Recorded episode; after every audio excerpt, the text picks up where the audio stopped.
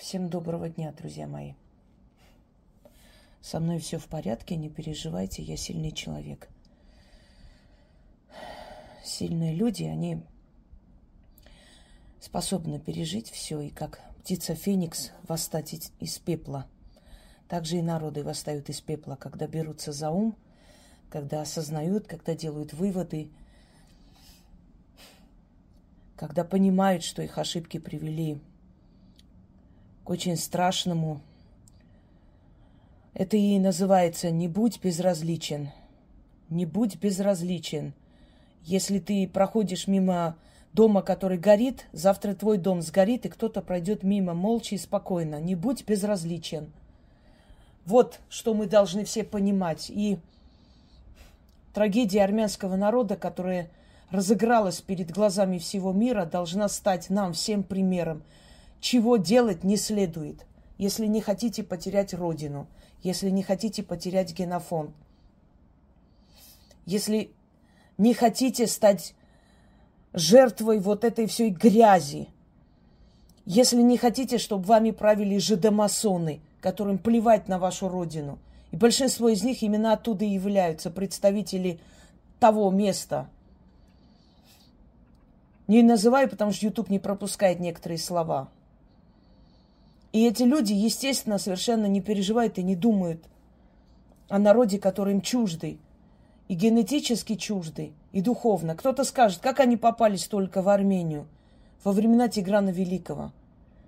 Тигран Великий, завоевывая эти города, давал возможность, не насильно переселял, как некоторые пытаются представить, давал возможность им жить в Арташате, давал им возможность богатеть. И очень многие оттуда, не имея своей родины, очень многие пришли в Армению в надежде получить э, вольготные места и хорошую жизнь, потому что на Востоке, можно сказать, охотились на них, не давая возможности развиваться. И действительно, в Армении они создали сильные кланы, занимались торговлей, влезли в политику – в медицину. И это хорошо, когда умные люди, когда талантливые люди могут проявить себя и принести пользу тому государству, куда они переселились. Однако, естественно, потом многие из них захотели и нажиться на крови армян. Почему бы нет? Я не говорю это к тому, что среди армян нет предателей, вот это не наши, поэтому предали. Нет, к сожалению, друзья мои, как раз среди армян их намного больше. Когда Мурат Кровавый напал на Ереван, то католикос э, попросил своего племянника, его звали Саргос, он был один из богатейших купцов того времени и близкий друг султана Мурата, чтобы не трогали Эчмиадзин, то есть духовный центр. И Ячмиадин не трогали. Но весь народ вокруг разорялся. Вот так жили они, понимаете, веками. Меня не трогайте, и все будет хорошо. Хочу вам сказать, что первым делом они не трогали э, правителей, продажных правителей, естественно, своих. Э, не трогали церковь, потому что церковь всегда приводила к повиновению – повинуйтесь, неважно, что это турки, все-таки они теперь наши правители. Им не было выгодно трогать церковь. Когда в 1905 году вырезали население Адана и ближайших селений, то наш католикос поперся э, к султану Гамиду. Пошел, чтобы узнать, почему это происходит, почему убивает армянское население. Кстати, у султана Гамида мать была армянка. В его биографии нарочно э, другую жену его, жен, э, то есть отца, приписывают ему в матери. Его мать звали Гаяне Ханым, насколько я помню. Так вот, он пошел туда, и султан очень любезно встретил. Это турецкая дипломатия. Улыбаться. Любой из вас, кто был в Турции, все знают, какой хороший народ, какой доброжелательный, как они улыбаются, как они чай предлагают. И когда мы говорим, что они вырезали и убивали, не верят. Не может такой народ добродушный, хороший, столько детей, они детей любят, у них многодетные семьи. О чем вы говорите? Какое там убийство? Это очень добрые люди. И вот почему мы создали этот телеграм-канал, потому что большинство из них не верят, они думают, что ну издевательства, ну какие могут, может пинка дали, ну война, чего не бывает, ну расстреляли, да, бывает, понимаем. Они не верили до конца, не осознавали, что то, что мы говорим, это такое зверство, что не поддается никакому пониманию человеческого разума. Понимаете? И вот он поперся э, к султану Гамиту. Я извиняюсь, я немного плохо разговариваю последние дни. У меня пол лицо, лица э, онемело. Я, честно говоря, немного испугалась, думала, инсульт, что ли, черт его знает. Но нет, уже отпускает. Это, видимо, нервы. Это так, некоторые слова плохо выговариваются. И э, он его встретил, поговорил очень, очень любезно, обнимались, целовались. Он ему дал бриллиантовые украшения, ожерелье повесил ему на шею, и на том и разошлись. И тогда один из поэтов, Григор Зохраб, написал, на шею пастыря повесили э, ожерелье из костей его паствы, и он радостный поскакал домой. Потом Григор Зохраб был уверен, Э, пришли младотурки с э, этим проповедью о том, о братстве, греки, армяне, ассирийцы, езыды, все христианские и нехристианские народы Османской империи, давайте вместе строить нашу империю, это наша общая земля, вы здесь коренное население, помогите нам прийти к власти, мы свергнем этого кровавого султана, и у нас будет мир и счастье.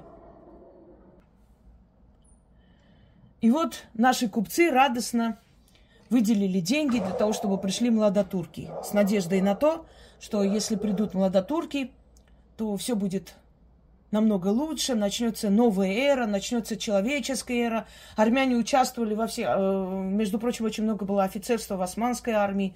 Э, есть фотографии, когда армяне Османской империи участвуют в Олимпиаде европейской.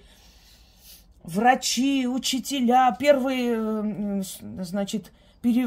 сейчас скажу, не переводчик, а словарь э, с османского на тюркский, ведь э, османо-тюркский язык, он был очень сложный и очень... В XVIII веке только окончательно приняли как бы официальный язык, и там очень много греческих, армянских слов, которые они наоборот говорят, что это тюркские. Нет, это, это как раз наши слова и что вот все э, сейчас будет мир и процветание. Они называли армян дост миллет, э, то есть э, нация друг. Даже выражение есть, хочешь что-то построить, позови армянина, хочешь разрушить, позови турка. И сейчас в, в Стамбуле, как ни странно, и стамбульские все купцы, армяне, Туран золото возглавляет армянин, понимаете? Они используют наше вот это знание – себе во благо. Они умеют это делать. Надо учиться многому. Они учили наш язык 35 лет, внедрились, в семьями переезжали к нам. Э, некоторые говорят, как так? Ну, дети-то знают, что их родители не армяне. Нет, друзья мои, это называется шпионская сеть, это называется внутренняя разведка и внешняя разведка. Как делается? Молодых людей сводят вместе, они женятся, они говорят на армянском – вот они переезжают, например, в Россию или куда-нибудь и говорят только на армянском языке. Рождаются дети, они говорят на армянском языке. Эти дети могут подумать, что они армяне. Они даже понятия не имеют, кто они по нации. Их используют родители. Потом они с этими детьми в Арцахе очень много таких, таких семей оказалось, которые оказались азербайджанцы. С одной стороны, вы понимаете, они же никогда не скрывали. Это же не армянские власти, которые под э, эгидой э, «Мы спасаем нацию» продавали. Азербайджанцы и турки никогда не скрывали своего намерения. Когда сейчас говорят, вот они радуются. Слушайте, я просто поражаюсь вам, честное слово. Они что, говорили, слушайте, армяне, мы вас обожаем, любим, вы самые лучшие, вы наши друзья, а потом пришли вас убивать? Они веками говорят, что вас ненавидят. Они не скрывают, в отличие от ваших властей, эти люди честно говорят. Честно, открыто, мы знаем, где наш враг. Понимаете? Поэтому чему удивляться? Я удивляюсь, что вы удивляетесь. Вот этому я очень сильно удивляюсь. И они вот постепенно, капля за каплей, как говорят, где не проходит оружие, там проходят деньги. Купили. Это было веками, тысячелетиями. Были не турки, были персы, персы покупали. Э, арабы покупали. Моя бабушка рассказывала, что их э, сельский глава пришел, сказал, мол, надо все оружие собрать, у кого что есть. Я у себя спрячу, потому что турки отправляют карательный отряд, будут проверять все дома. Я спрячу себя надежно, у меня не, не, не увидят, не обнаружат. А если у вас обнаружат, там казнят. Он собрал все оружие, спрятал, якобы. Он их сдал, он их сдал туркам. Потом пришел, сказал, что всех мужчин надо собрать. Армянин. Прошу заметить. Его семья до сих пор живет в Турции. Их оставили. Это была цена за продажу Родины, что их не тронут. Ну, турки выполнили свое обещание. Знаете, даже я вам скажу, в этом отношении турки намного лучше, чем э, те, которые напали на Арцах. Не буду их называть. Сегодня видели, как они стреляют из, из танков и БТРов на э, церкви 13 века? Знаете почему? Чтобы след стереть. Они сейчас будут э, платить Google, Google уже убирает армянские названия. А как же? Это и называется белый геноцид. Сначала черный геноцид, убийство физическое, а потом белый геноцид, когда уже начинать менять историю. Вы прочитаете в истории Европы, европейских школ, какую историю детям преподают. Кто выиграл Вторую мировую войну? Союзники. Солдат э, Джеймс там выиграл, еще кто-то. А русские где были? А русские там вот, ну, где-то там вроде бы тоже потом присоединились. Вот послушайте просто. Посмотрите, что делается. Это есть белый геноцид убирать все следы. А между тем русские не только здесь воевали, они даже там воевали. Вот первая миграция, эти люди воевали. Да, а когда им предложили э, немцы посодействовать, то есть они сказали, мы освободим Россию от коммунистов, вернем вас назад. Те сказали, мы не за коммунистов бьемся, мы бьемся за свою родину. Мы коммунистов ненавидим больше, чем вы. Но мы не будем предавать наш народ. И они пошли и со- создали партизанские отряды в Италии, во Франции, русские мигранты. И многих из них, знаете, убрали э, их эти могилы, убрали кладбища. А там какое-то еще чудо святой Фатини, по-моему, называется фильм, когда итальянские селения фашисты расстреляли. Об этом ни слова, чтобы не испортить отношения с немцами. История может быть честной только у честных народов. У бесчестного стада история, она всегда переделанная. Вы прочитайте, какие исторические книги дают детям из Украины. Там просто вот поразительно, чуть ли не, я даже не знаю, как, какую-то новую нацию сочинили, укры, древние укры. Как этот один умалишенный вышел, сказал, Богдан Чингисхан, говорит, сегодня его день рождения, был такой великий украинский гетман Богдан Чингисхан. Я, я не удивлюсь, если завтра еще и Александра Македонского сделают там, ну, например, там Иванку, э, Александру Македонскую. Ну, вообще не удивлюсь.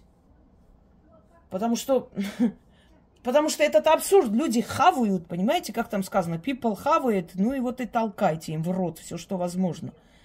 Никто же не, не возмущается, все спокойно. А знаете, как живут люди? Люди живут с таким понятием. Почему я? Пусть другие. А мне это надо? Мне что, больше всех надо? Я буду сейчас об этом говорить. Поразительно. О, эти бабки сейчас будут три часа разговаривать, и вот эта черная собака сейчас Зена будет возмущаться. Я хочу вам напомнить, друзья мои, вот вы писали, что вот вы говорите, да, почему вы не говорите, ведь в России сейчас такое же происходит, такое же предательство, вот то же самое. Э, в России есть предательство, в России есть очень слабая внешняя политика, потому что мы просто показали, что с нами можно делать все, что угодно. К сожалению, это так. МИД России не работает ни хрена, а это входит в их обязанности. Э, вот организация пропаганды, если хотите знать. Почему звучит пропаганда всегда плохо? Мы всегда пропагандой жили всю свою жизнь. С детства нам пропагандировали коммунистические ценности, марксизм, ленинизм, потом пропагандировали любовь к родине. Пропаганда это не означает плохо, это означает э, массовое сознание, если так перевести. То есть в этом ничего такого нет. Надо воспитывать умное поколение. Если ты воспитываешь безразличное, трусливое поколение, ты получаешь очень страшные э, последствия. Вот именно отсутствие пропаганды все эти годы э, после развала Советского Союза, мы получили то, что получили. Мы получили абсолютно безразличное поколение, что одна часть воюет, другая часть ресторанов не вылазит, третья часть убежали в Казахстан, Грузию, еще куда-нибудь чтобы никак не участвовать. Четвертая часть говорит, почему я должна что-то кому-то отдать, пускай государство покупает носки, трусы, и то им жалко 100 рублей выделить. Понимаете? Вот пропаганда нужна для того, чтобы правильно воспитывать народ. Вы говорите, что в России то же самое. Не могу с вами соглашаться. В России предали люди, которым хорошо относились, люди, которые были, э, знаете, такой примером для подражания, известные личности, которых любили. Они предали, да, предали, ну, потому что им нужно было спасать свои деньги, они как бы, где твое богатство, там и сердце твое будет. Это ж не зря сказано. Вот их сердце там. Потом, ну, смотря у кого какое богатство. у кого-то есть душ, э, духовное богатство. Следующий момент. То, что происходит сейчас в Армении – Арцах уже нет, отдали. Радостные сидят, все, избавились. Теперь будут счастливы жить, они уже так решили. Ну, боюсь, что счастливо жить вам не получится, потому что дальше будет сюник. И опять не готовят ничего, опять не подготавливаются, опять ничего не делают, опять усыплять бдительность, опять вот Азербайджан не нападет, все будет хорошо. Теперь Иран вмешается. Никто не вмешается, никому это не надо. Они вмешаются тогда, когда им будет нужно. Насколько их интересы соответствует этому моменту, тогда настолько и вмешаются. Теперь хочу вам напомнить 90-е годы, что происходило здесь. Все, что у нас есть, все продали. Вот вы легко и просто говорите, легко ли Путину так легко это все вернуть назад? Все проданное, все отданное. Понимаете, все взаимосвязано. Это вот не делается так. Вот вы пришли к власти, все, возвращайте назад, одним приказом все забираю. Ты не можешь это делать, потому что все взаимосвязано. И ваши интересы есть в других странах. Здесь заберешь, они там заберут, там закроют счета. Понимаете? Ту, там рынок закроют, там завод закроют, уедут, народ останется без работы. Все взаимосвязано, не так просто и легко делается, что вот пришел и пусть бы все забрал, если все это продано. Это надо было постепенно, постепенно возвращать назад. Вы помните, когда во время Первой Чеченской солдаты, дети, дети же там погибали. Вот такие же были мучения, вот так, так же резали, так же издевались. Когда, между прочим, скажу вам, что там турецкая элита, элитное вот это подразделение, она всегда была в Чечне, воевала. Арабы, турки, э, вот сегодняшние игиль, игиловцы, вот сири, сирийские вот эти все э, непонятные существа. Ну вот весь мусор мира, которым деваться некуда, и которые привыкли на крови дел- делать деньги, вот они и, собственно, там и были. И когда солдаты говорили, что нам э, боевики говорят, хочешь скажу, где твои родители живут, э, там сколько у вас людей в семье, продавали наши генералы все сведения о своих солдатах. И за счет этой крови, за счет денег на этой крови, они себе построили огромные дворцы. У нас было так же. У нас было так же. Просто пришел человек, которому э, не безразличный, то есть которому было не безразлично авторитет своей страны. Вы можете ругать Путина, можете говорить много, очень много минусов его политике, очень много. Но факт в том, что этот человек не дал раздробить страну и вер, вернул и возвращает наши земли. Я его назвала собиратель земель русских. И вот подхватили это слово и начали так говорить. Я рада, пускай так будет. Если я мои фразы становятся крылатыми, значит, они правильно высказаны в правильное время. Он собиратель зем, земель русских. Все наши проблемы, беды, трудности, радости и горести умрут вместе с нами. Но если мы позволим умереть нашей земле, мы больше не вернем. Границы, самое главное, все народы бились веками, тысячелетиями для сохранения своих границ. Друзья мои, э, у меня есть э, лекция, называется День народного единства. И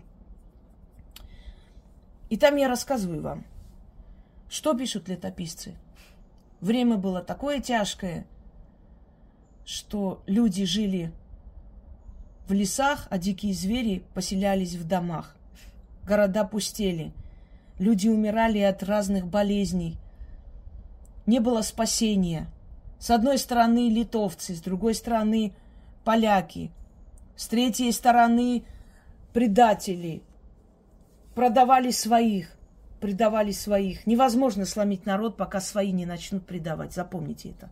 Даже самый малый народ невозможно сломить. Даже большим государством невозможно сломить малые народы, пока свои не начнут предавать. И когда Россия стояла на краю бездны, на краю пропасти, и встал вопрос, будет или не будет русская земля.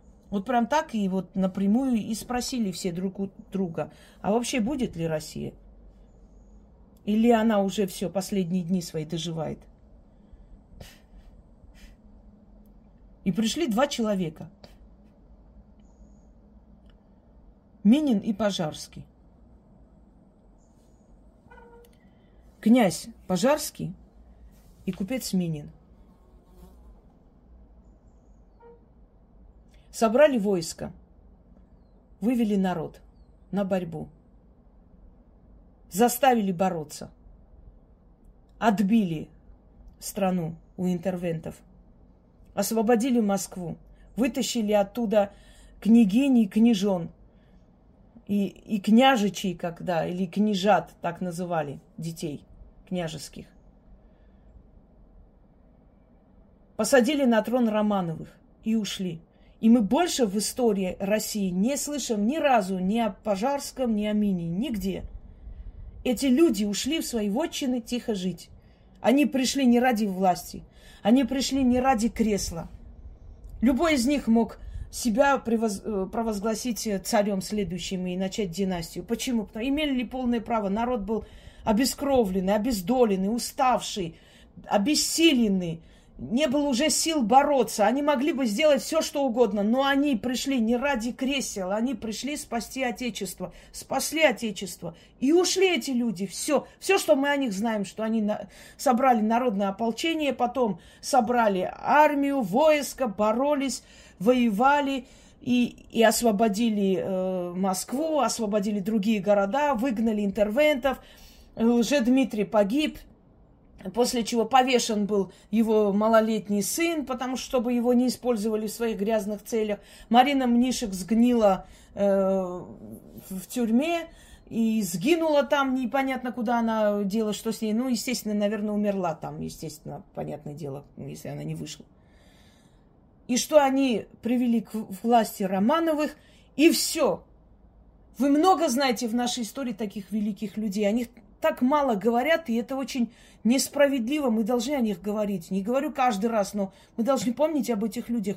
Это великие люди, это величайшие души. Они просто спасли Отечество. Если бы этих двух людей не было, у нас не было бы России без преувеличения. К этому шло.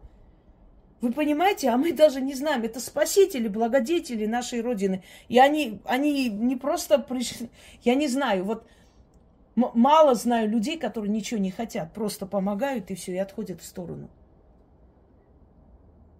И когда хотели, попросили 15-летнего, ну, полных 15 не было ему, Михаила Романова, который был дальний родственник э, Рюриковичей, и самый ближайший претендент на трон. Почему его выбрали? Потому что он ничем себя не испачкал. Он же был дитя, он был ребенок, он подростком был выбрали того, кто ничем себя не испачкал. Вот послушайте, это не только в армянской истории эти предательства, эти страшные вещи, эти продажности, которые творились. Это в истории многих народов. В истории России их было немало. Значит, другие себя испачкали. Многие дали клятву лже-Дмитрию. Даже отец Михаила, Филарет, дал клятву лже-Дмитрию. Говорили, что он был вынужден. Понимаю. Он признал в нем своего двоюродного брата, так и было, потому что, ну, не со лже-Дмитрием, а просто Рюриковичи были родственники Романовых. Но все равно, да, народ простил. кого-то казнил, кого-то наказал, кому-то, кого-то предал забвению, презрению. Но когда пришли, э, пришла пора выбрать царя, выбрали подростка, который никак себя не испачкал. Его совесть была чиста, его не в чем было упрекнуть. И народ за ним пошел. И когда пришли Иннокене Марфа, мать Михаила, которого когда-то насильно постригли в монахини, она не давалась ни в какую. Она искренне не желала видеть своего сына на троне. Не хотела. Она сказала, вы, клятва преступники вы. Я не хочу, чтобы сын мой был вашим царем. У такого продажного народа, у такого продажного боярства.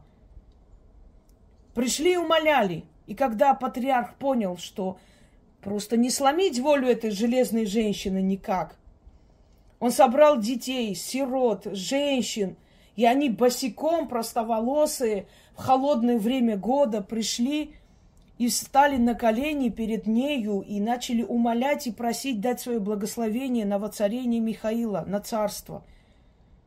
«Пропадаем, матушка», — сказали они, — «благослови, благослови своего сына на царство, чтобы он спас Отечество». И вот дрогнуло железное сердце этой железной женщины, и она согласилась. И мы получили Романовых, которые, как бы о них ни говорили, но были замечательные государи. Без ошибок никого нету. Но эти люди были замечательные государи, больше трехсот лет управляли Россией, пока последний, последний царь, абсолютно не приспособленный к престолу, к трону, и такой каблучок продал всю страну. Ну как продал? Предал он. Не продал, да, предал.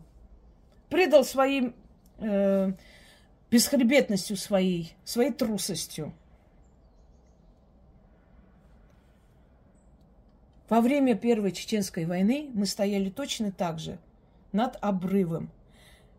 Кавказ отделялся, были войны, Дагестан, Калмыкия начала какие-то там, северные наши области – нас пытались расчленить, растаскать. Помните, как Ельцин встал и сказал, Господи, а Боже, храни Америку.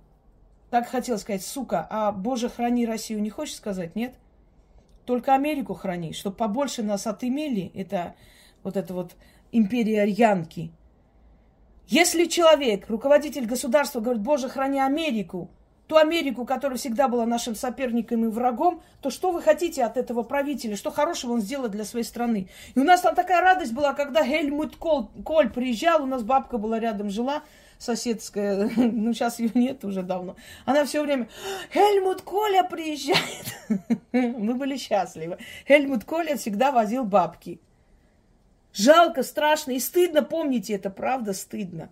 Хотя мы Э, стали более закаленные, сильные. Я прошла в России все эти 90-е годы, понимаете? Когда говорят, я говорю, я своя, народ. Я все это знаю. Я все это помню. Это ужасающие были годы. Но кто это сделал? Наши правители. Разве не так же, так же продали? Разве мы не потом узнали их офшорные компании везде? Что вы удивляетесь? Просто в масштабах маленькой страны вот это вот э, в таком масштабе происходит, в масштабах большой страны большое предательство происходит. Ничего такого нет удивительного. Пример Армении перед нами, перед глазами. И для нас, для всех это кровавый пример. Знаете, говорят, умные учатся на своих ошибках, а мудрые на чужих. Будем мудрее.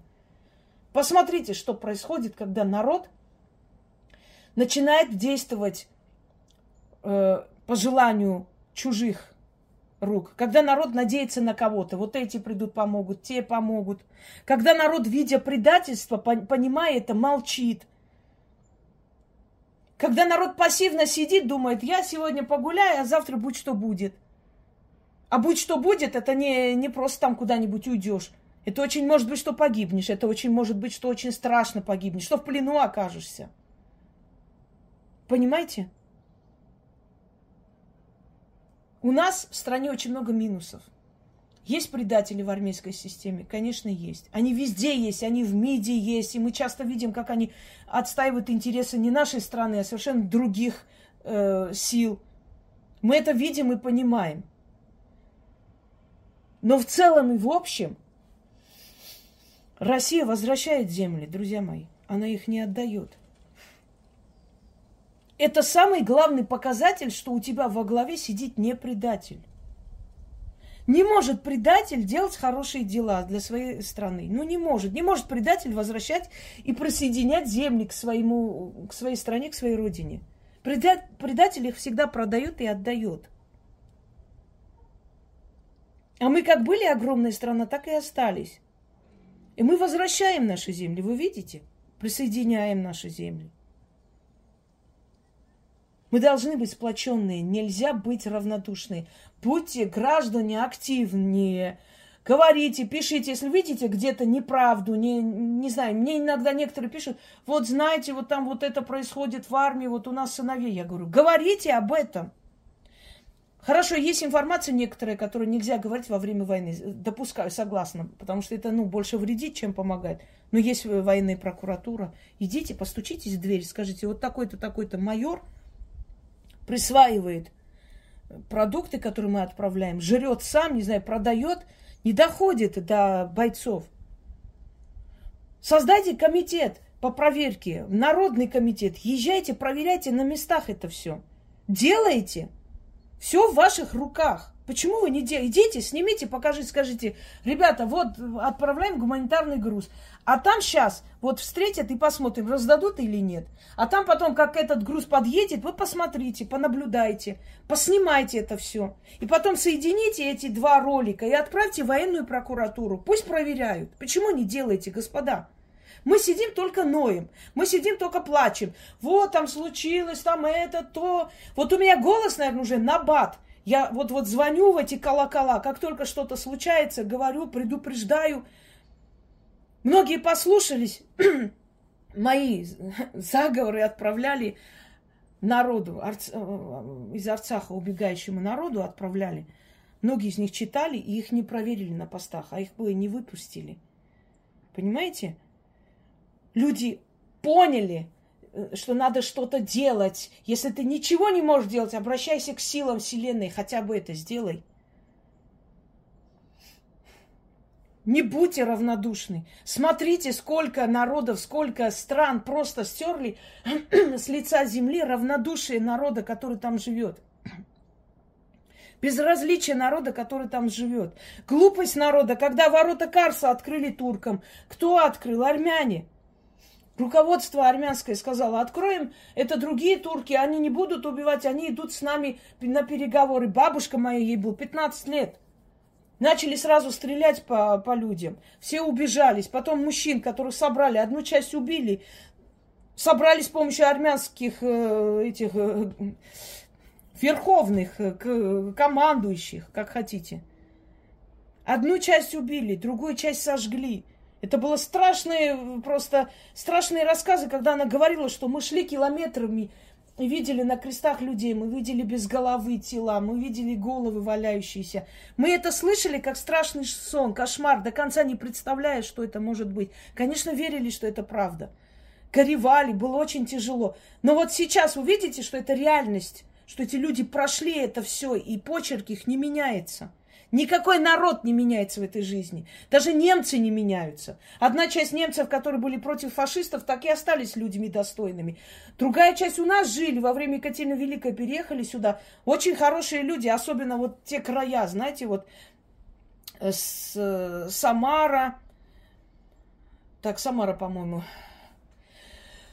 Ой, да-да, Самарская область, кажется.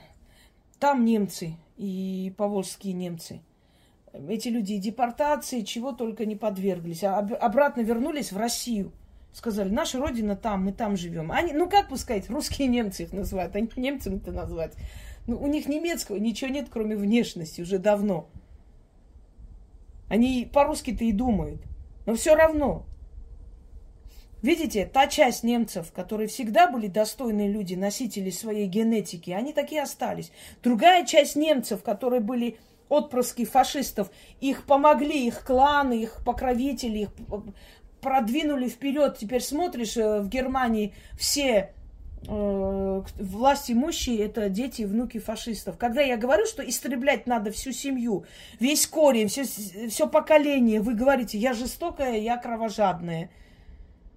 Потому что если оставить хоть одного из их семьи, через некоторое время они придут и будут сидеть во власти.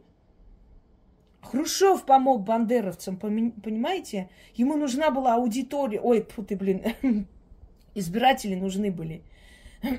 Ему нужен, нужен был народ, который за него проголосует. Он очень хотел быть генеральным секретарем после Берии. Он понимал, что у него шансов мало. И Украина была его опора. И он первое, что сделал, помиловал бандеровцев. Второе, что он сделал, это Крым отдал Украине.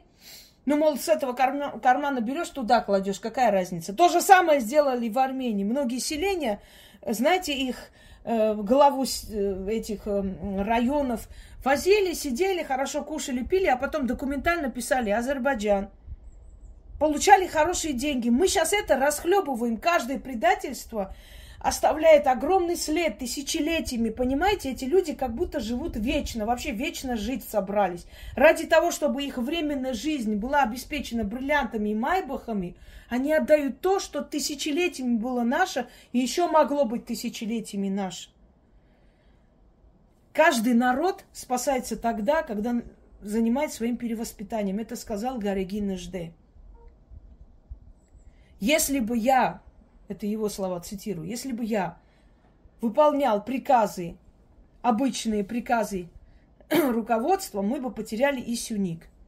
Это огород, э, это камень в огород военных чмошников, э, знаете, кастрированных быков, которые сидят и смотрят, как их народ уничтожают.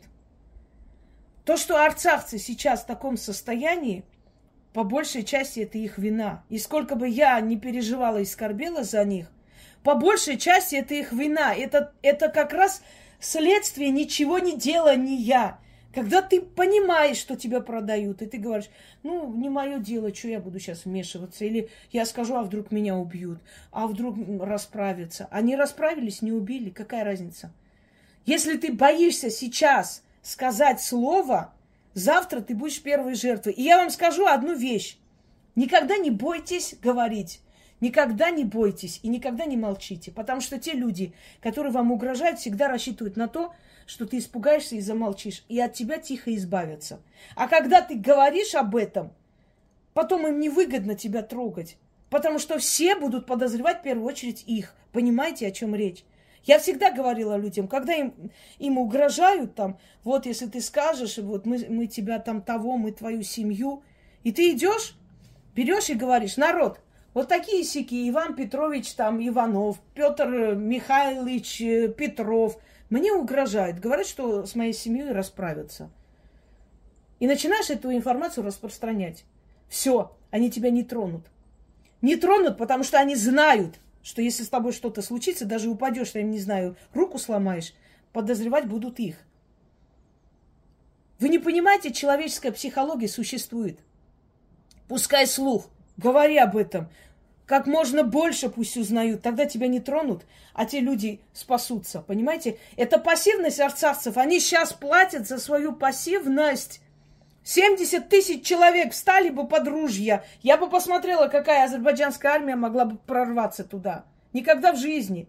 И мы открыли дороги в трех местах. Открыли главнокомандующий, командование. Рубена Вартаняна похитили азербайджанские спецслужбы. Люди, Рубен Вартанян похищен, его сейчас держат в плену. Театр, дешевый театр для дураков. Потом он где-нибудь выявится, это он так делает, чтобы отвести от себя подозрение, мол, мол, я ни при чем. Слушайте, если мы, обычные люди, за миллион километров оттуда, через слухи, через людей, тайком информацию получали, что там происходит, как там продают и как там продадут эту землю, неужели Рубен Вартанян, находясь в управлении, находясь в, Госдуме Арцаха в то время, ничего не знал? Такой наивненький, бедненький миллиардер. Как он свои миллиарды заработал, если он такой наивный дурачок? Скажите мне, пожалуйста. Вы о чем говорите? Его держит... Он агент Британии. Как только он туда пришел, тут же началось, и дорогу закрыли, и все. Он, будучи миллиардером, не мог обеспечить хлебом людей. О чем вы говорите? Рубена Вартаняна украли люди, он святой человек. Оказывается, он здесь был ни при чем. Вашу мать, вы не устали еще в сказки верить? Ну, включите вы свою логику, ну, включите свою логику, хоть чуть-чуть, пожалуйста. Вы уверены, вы точно, вот вы, вы реально полагаете, что человек, который сидел там в управлении, не знал, что происходит? Не знал, что есть оружие тайком спрятанное? Не смог с русскими договориться, там, усилить эти посты? Не смог с Россией договориться, сделать так, чтобы э, референдум провели и Арцах перешел э, в, состав России? Да все они могли, эти твари, все они могли, но они ничего не делали, потому что им было это невыгодно. Они не за это деньги получили, они получили деньги за то, чтобы сделать все, чтобы народ оттуда ушел. И вы думаете, сейчас им больно? Они смотрят, как режут людей, как разрушают храмы, как в плен забрали детей. Вы реально полагаете, что им сейчас больно? Да они плевать хотели, чихать хотели. Когда в то время я говорила, и когда передавали мои ролики народу Арцаха, знаете, что они говорили? За Раиком мы любого порвем. Он спасает народ. Пусть этот глупая баба рот завалит свой. Иначе мы его найдем, знаешь, что сделаем с ней. А сейчас говорят, почему мы ее не слушали? Этот ублюдок, оказывается, нас продавал. Вы пока не перестанете верить сказкам и не посмотрите реальности в глаза, пока вы не вытащите головы из песка и не, не перестанете вот это вот как там, политику э, Страуса применять. Ничего не знаю, не вижу, все, вот, я закрылся. Ничего у вас не получится. А что касается российского руководства сегодня, друзья мои, огромное количество бесполезных олигархов там сидят, огромное количество бесполезных продажных людей, и туды, и сюды, огромное количество жополезов сидят. Но в основном своем, вот тот человек, который сидит наверху, я его не хвалю. Совершенно не хвалю. Есть очень много моментов, которые у меня есть претензии ко всему руководству и всего, и что мы топчемся на месте, что мы давно бы их расхерачили, а наши ребята гибнут и гибнут.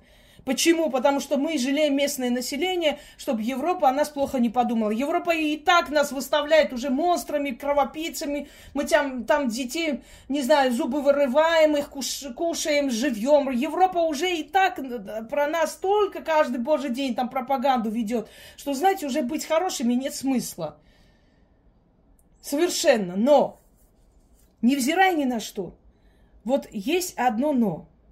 Смотрите, если человек усиливает армию, значит, он хочет беречь родину. Если человек усиливает ментуру, значит, он хочет беречь свою задницу.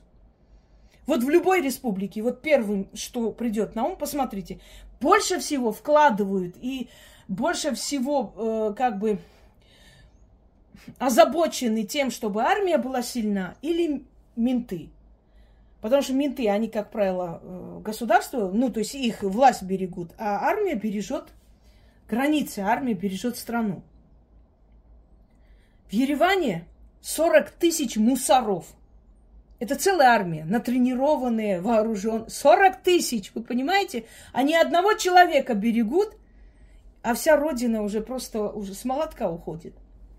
Каждый день смерти, они так привыкли к этому, как будто так и надо – Каждый день уже спокойно говорят. А это всегда так. Это называется э, поствоенный синдром. Когда люди уже настолько привыкают, они настолько смиряются со смертью, у них настолько опустошенно, что они спокойно воспринимают это. Ну, 200 человек погибли. Опять гуманитарный груз везут из Азербайджана. Интересно, на сей раз взорвется, когда сколько народу погибнет? Они же взорвали. Одно время пленных передавали в гробах. И люди очень сильно удивлялись, потому что такого никогда не было. В гробах, так понимаешь, с почетом передали, ну, погибшего. Потом узнали, почему так сделали. Потому что там к ноге покойника привязали бомбу. И во время похорон, когда оно взорвалось, погибло огромное количество людей. Бойтесь донайцев, дары приносящие. Помните, да? Донайцы, которые при, привезли вам горючее, горючее, которое у вас было и так – привезли горючее. И когда вы пришли туда, и когда огромное количество народу прибежали, чтобы успеть взять и убежать и забрать семью, кто-то нажал на кнопку. Издевательски смотрят. Просто смотрят со стороны кайфуют, как вы жаритесь и убиваете. Они будут делать все, чтобы у вас там даже следа не осталось. И вы знаете, они своего добились только благодаря вашему безразличию, вашей продажности и вашей тупости. Вот и все. Три фактора. Тупость, продажность, безразличие. Все, что может загубить Родину. я сейчас спрашиваю русский народ. Россияне, живущие здесь, у нас, в нашей стране, вы хотите такой же участи? Хотите? А я не хочу. А если мы не хотим такой же участи, молчать не, не должны. Есть минусы, выявляйте, показывайте, бейте по морде, говорите об этом. Есть возможность помочь, помогите, возите, покупайте носки, покупайте все, что, кто что может, фрукты, овощи, это все нужно. Есть возможность помочь как-то по-другому, помогите. Кто-то хочет, вот сейчас говорят, предоставляет в этих городах возможность жилье молодой семье. Езжайте, живите, родите детей, поднимите эти города. Каждый из них, э, извиняюсь, из нас должен делать то, что может. Каждый из нас. Можно сидеть и, о, эти плохие, а те вот такие-то, вот это то-то. Нет хороших людей на земле. Есть люди, у которых есть минусы и плюсы. Понимаете? Плохие люди есть, я уже поняла, когда говорят, нет плохих и хороших, и плохой способен на хороший поступок, и хорош нет. Есть люди, которые на хороший поступок не способны, и это уже я убедилась в этом. Это уже наивный вот такой тезис, который выдвинул Толстой, будучи сам молодым, который сам потом говорил, что неужели я сказал эту глупость, вот, э, это уже не, это уже не работает в наше время и в нашей цивилизации. Задумайтесь, друзья мои. Есть три фактора. Когда армия усиливается, когда земли не отдаются, а возвращаются, это уже говорит о том, что вами руководит не предатель. Может человек со своими минусами, со своими недочетами, может человек со своими какими-то неправильными поступками, все что угодно может быть. Мы же не ангелы. У нас у всех что-то свое есть. Но если человек земли возвращает, а не раздает. Значит, этот человек никогда не может быть предателем. А теперь вспомните Ельцина, чуть не развалил страну. Вспомните этого человека. Кто он был? И Ельцин-центры везде должны быть закрыты. Нефиг там делать этой западной грязи. Пусть едут к своим. Поехали туда. Все, завалите свой хавальник – Живите там, радуйтесь, там все хорошо, прекрасно, все замечательно. Женитесь на собаках, обнимайтесь, а с геями целуйтесь, никто вам не мешает. Рот закройте, мы сами решим, как мы тут будем жить и что мы хотим для, наших детей. Не переживайте за наших детей. За будущее наших детей не надо так сильно переживать. Мы смогли, мы выстояли, наша экономика выстояла. Все эти санкции, весь этот ужас пережили, прошли. Все, ваши бренды потихоньку стучатся нам обратно в двери, а мы их нахер посылаем, потому что мы свое уже открыли. Вы нам не нужны сто лет. Наши мебельные эти фабрики на- наконец-то сработали. Наконец-то дети поняли, что кроме Кока-Колы есть черноголовка раз, различными вкусами. И он намного лучше и чище вот этого дерьма, которое оттуда везут, и которым фары машин можно чистить. Вы представляете, что он там желудки делает с вами? Я уже даже не удивлюсь, если они в эти партии специально для России добавляют что-то такое, чтобы мы тут побыстрее сдохли от всяких болезней. Вместо вашего Макдональдса открыли другое, что мы не сможем э, два куска хлеба друг на друга положить, внутри сыр и мясо, что это так очень много сложно, это прям нужно иметь там космический интеллект, что ли? Не сравнивайте, мы в 90-е ничего не знали. Нас просто вот так вот отпустили на улицу, мы не знали, куда идти. Это огромная такая безопасная, спокойная, заботливая страна вдруг выгнала своих детей на улицу. Все, нахер идите отсюда, как хотите, выживайте. И как смогли, профессора начали подметать, люди начали спиваться, открыли всякие МММы. Вы приперли туда все это вот грязь, эту дешев, дешевую продукцию из Китая, из Таиланда, отовсюду. Тогда было совершенно другое время. А сейчас мы сами умеем это делать.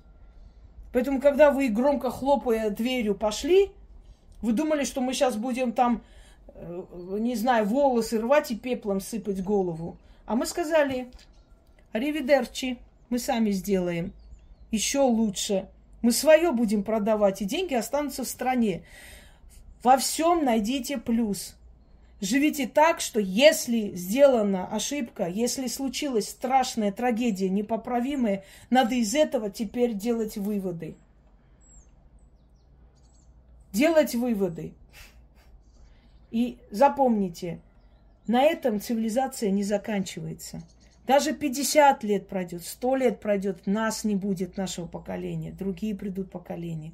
Вы понимаете, тысячелетие пройдет, мы не знаем, какой народ останется, какой уйдет. Когда армяне, как нация, пришли в этот мир, создались, как нация, образовались, в то время тоже проживали, переживали свой пик могущества многие народы. Их нет. Были акады и шумеры. Как раз мы родились, мы, мы создались э, вот в тот момент, когда акады и шумеры, финикийцы как раз переживали вот эту деградацию, как сейчас – у каждого народа, к сожалению, есть время славы, есть время, э, знаете, боли, есть время позора.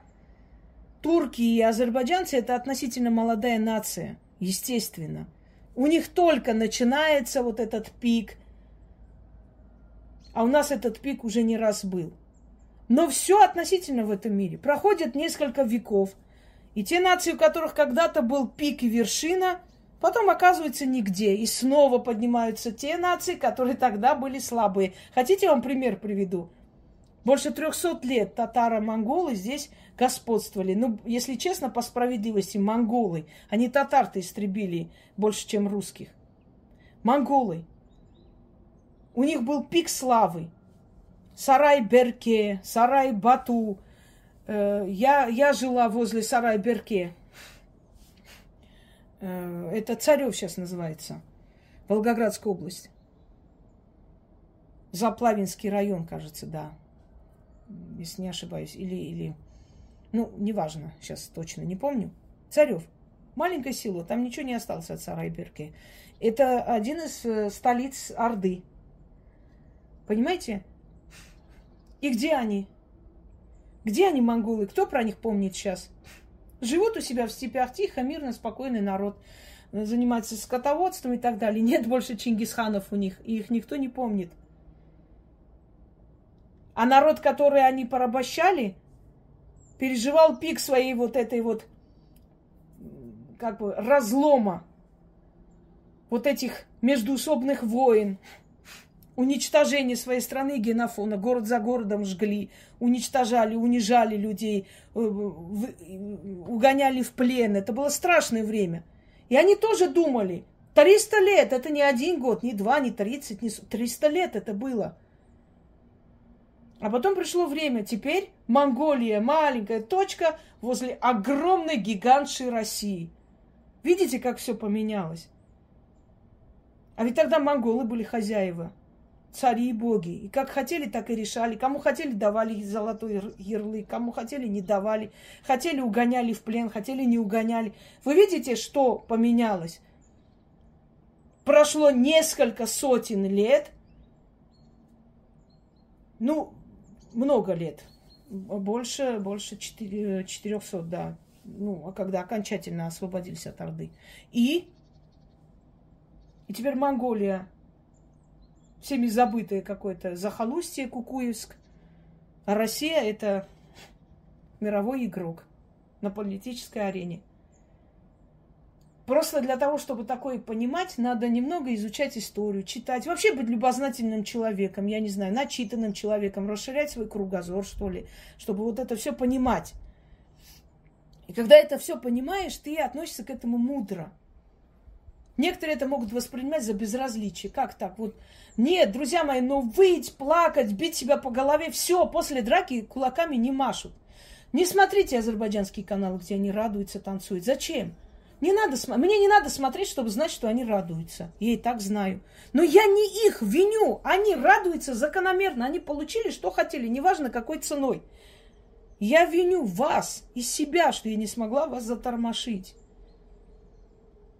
Если вы хотите не пропасть, если вы хотите через много лет, чтобы их участь была как у монголов, а ваша участь как у России, значит сейчас делайте выводы, чтобы больше эти ошибки не повторять, чтобы иметь возможность через много лет, пусть через сотен лет вернуть эти земли и утвердиться обратно. И это реально. Я вам повторяю, цивилизация не заканчивается, тысячелетия пройдут. Мы не знаем, что будет с ними завтра.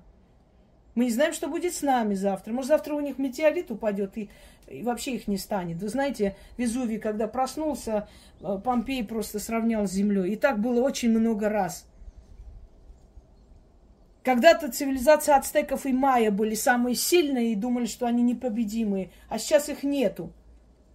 Они в каких-то маленьких колониях сидят, спиваются потихонечку. Все.